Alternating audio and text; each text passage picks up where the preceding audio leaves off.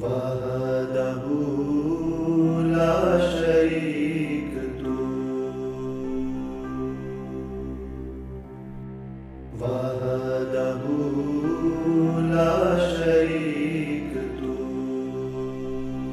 اللہ الرحمن الرحیم۔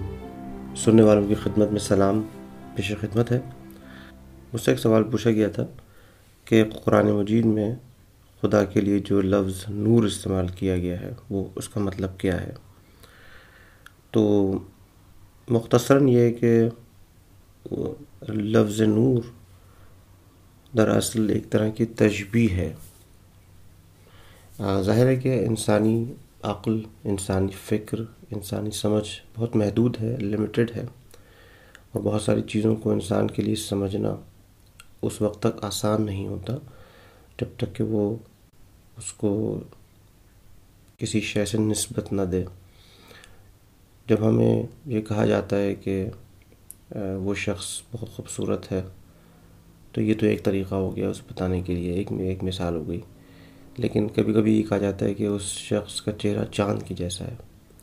تو جب یہ چاند سے تجویز دی جاتی ہے، تو اس طرح سے بھی کسی شخص کی خوبصورتی کا اظہار کیا جاتا ہے۔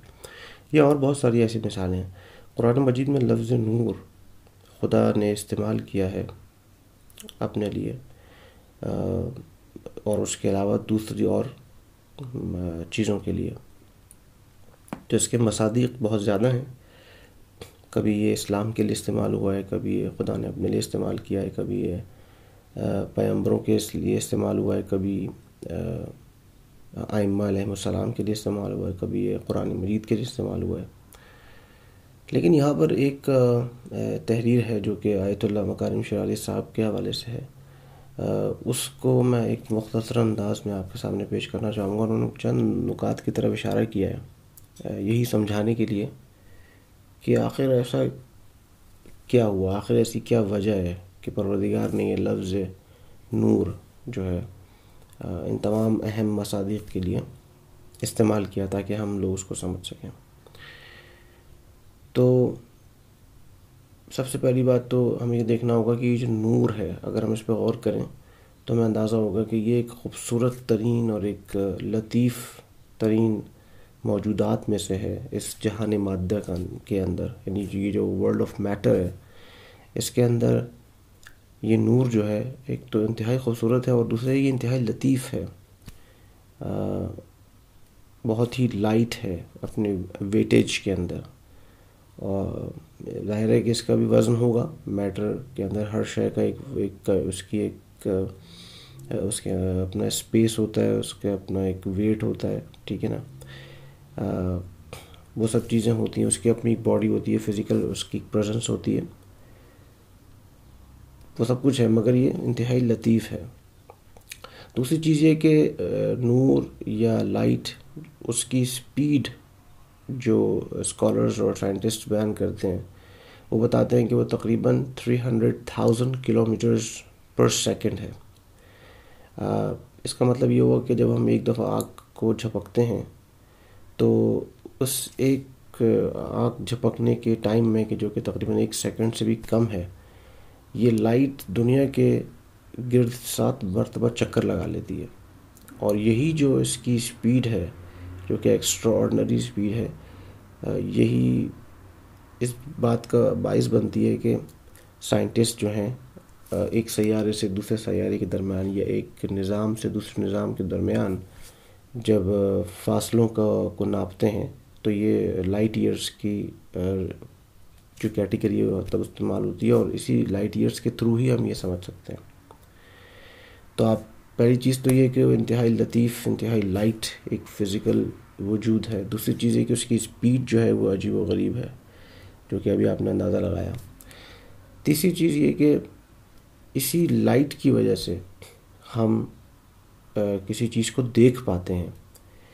یعنی یہ نہ صرف یہ کہ ایک ایسا وجود ہے کہ جو کہ خود ظاہر ہے، بلکہ یہ مظہر بھی ہے۔ مظہر سے مراد یہاں پر یہ ہے کہ ظاہر کرنے والا، یہ دوسری اشیاؤں کو ہمارے لیے واضح کرتا ہے، ہمیں دکھاتا ہے۔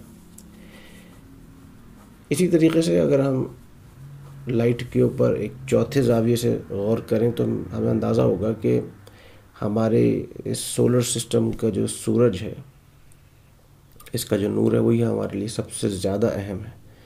کیونکہ اسی کی وجہ سے اس دنیا پر جتنے بھی پودے ہیں، جتنے بھی پھول، پودے، سبزیاں، یہ جو بھی اگتی ہیں چیزیں، یہ سب چیزیں اسی سورج کی روشنی کی وجہ سے اگ پاتی ہیں۔ اگر یہ سورج کی روشنی نہ ہو اور باقی عوامل ہوں، پانی ہو، مٹی ہو، سب کچھ ہو، لیکن سورج کی روشنی نہ ہو، تو یہ ممکن نہیں ہے کہ یہ پودے اگ پائیں۔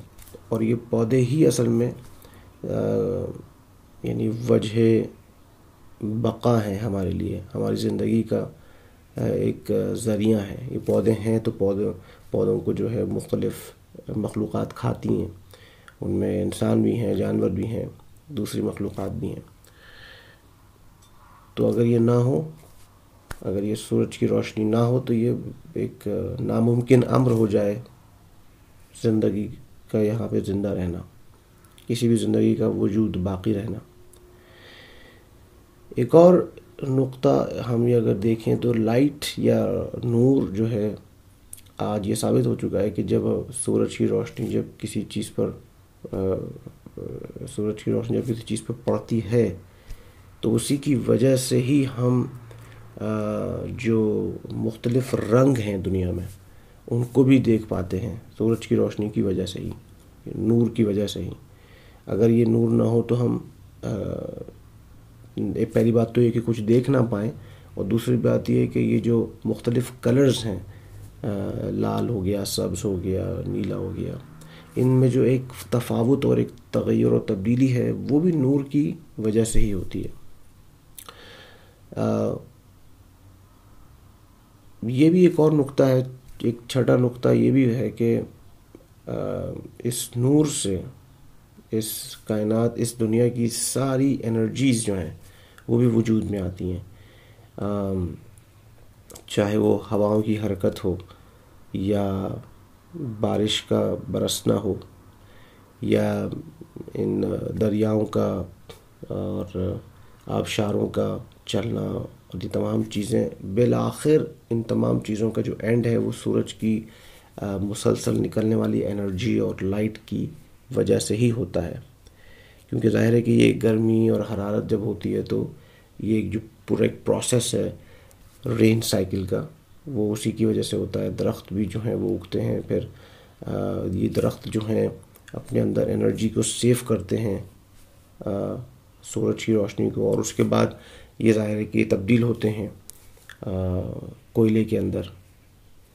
اور پھر ظاہر ہے کہ یہی کوئلہ، پتھر اور زمین میں رہتے ہوئے انرجیز کو سیو کرتے ہوئے پھر یہ پیٹرول میں تبدیل ہو جاتا ہے یعنی کہ آئل میں تبدیل ہو جاتا ہے۔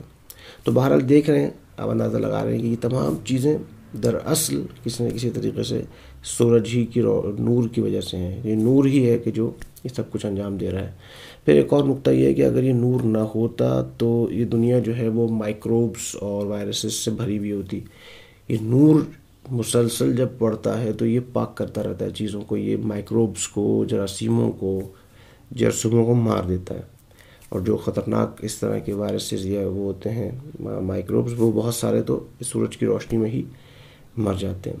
تو اس سے ہم اندازہ لگا سکتے ہیں کہ ہماری یہ دنیا کتنی پاک و صاف رہتی ہے، بیماریوں سے ہم پاک رہتے ہیں۔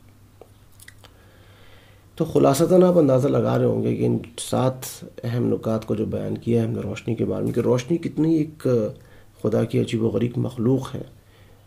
ایک انتہائی لطیف اور انتہائی زبردست قسم کی مخلوق ہے کہ جس کے برکات بے شمار ہیں۔ اس کے آثار بے شمار ہیں۔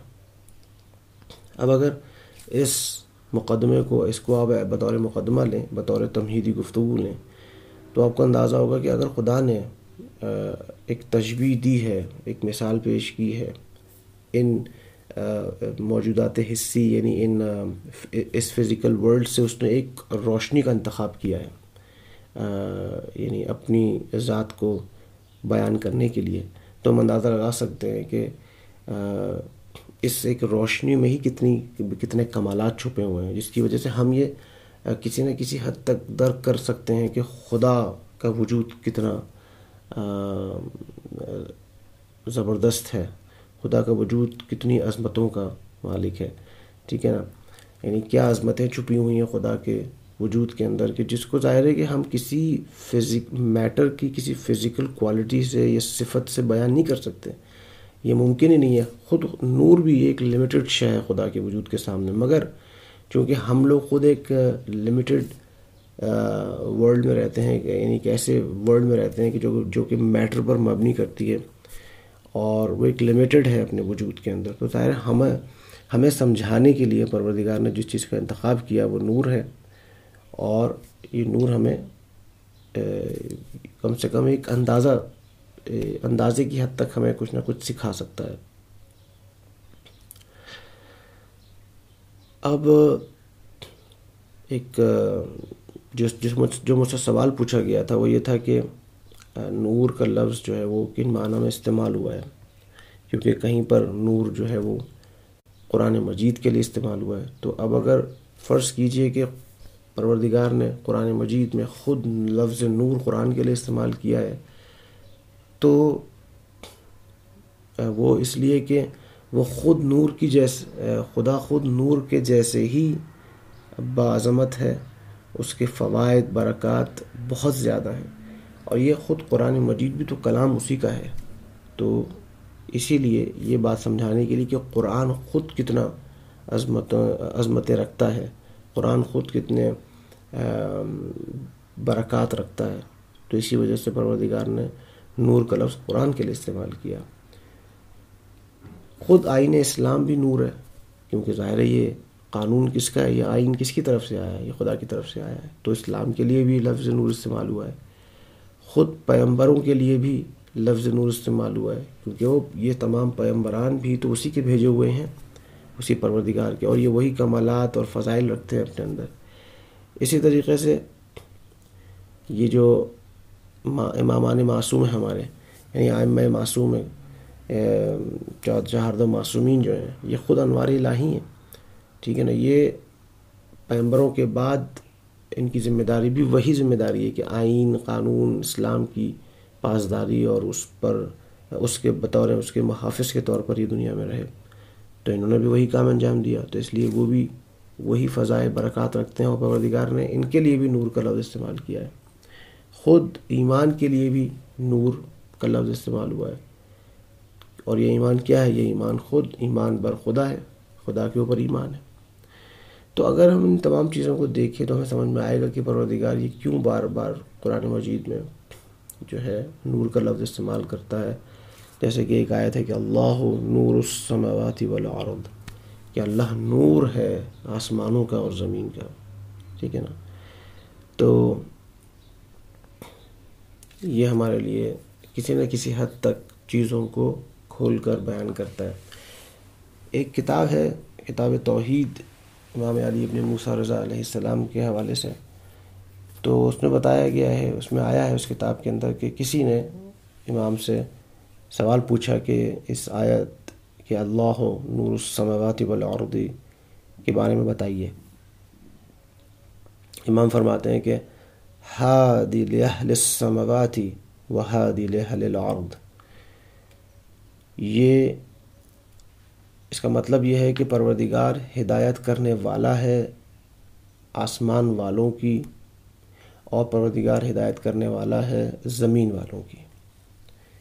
تو آپ دیکھ سکتے ہیں کہ یہ نور کی جو کوالٹیز جو اس کی صفات ہم نے بیان کی ہیں، جو اس کے برکات و فضائل آپ کے سامنے ایک مادی اعتبار سے بیان ہوئے ہیں، تو آپ سمجھ سکتے ہیں کہ یہ نور کس قدر اہمیت کا حامل ہے کہ یہ ہادی ہے، یہ ہدایت کرنے والا ہے، یہ گائیڈ ہے دراصل، ٹھیک ہے نا؟ یہ لیڈ کرنے والا ہے، یہ بیان کرنے والا ہے، یہ انسان کو حقیقت کی طرف لے جانے والا ہے۔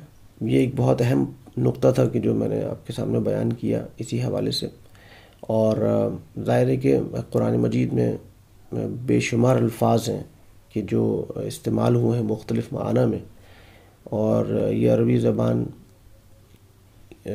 کے جو مختلف جو اس کی فصاحت و بلاغت کی مختلف حوالوں سے جو اس کی کوالٹی ہے، کہ ایک لفظ کے بعض اوقات کئی معنی ہوتے ہیں اور تشبیہات کے ذریعے چیزوں کو آسان کر کے پروردگار نے ہمارے لیے مختلف مثالیں اور مصادیق پیش کیے ہیں تاکہ ہم اس مادی دنیا میں رہتے ہوئے بہت سارے جو مطالب ہیں، ان کو سمجھ سکیں۔ تو یہ جو سوال مجھ سے پوچھا گیا تھا، میں نے اسی حوالے سے اس کا جواب دیا۔ ہے انشاءاللہ میں امید کرتا ہوں کہ یہ آپ سب کے لیے فائدہ مند ہوگا۔ انشاءاللہ اگلے پوڈ کاسٹ میں دوبارہ حاضر ہوتا ہوں۔ بہت شکریہ۔ خدا حافظ۔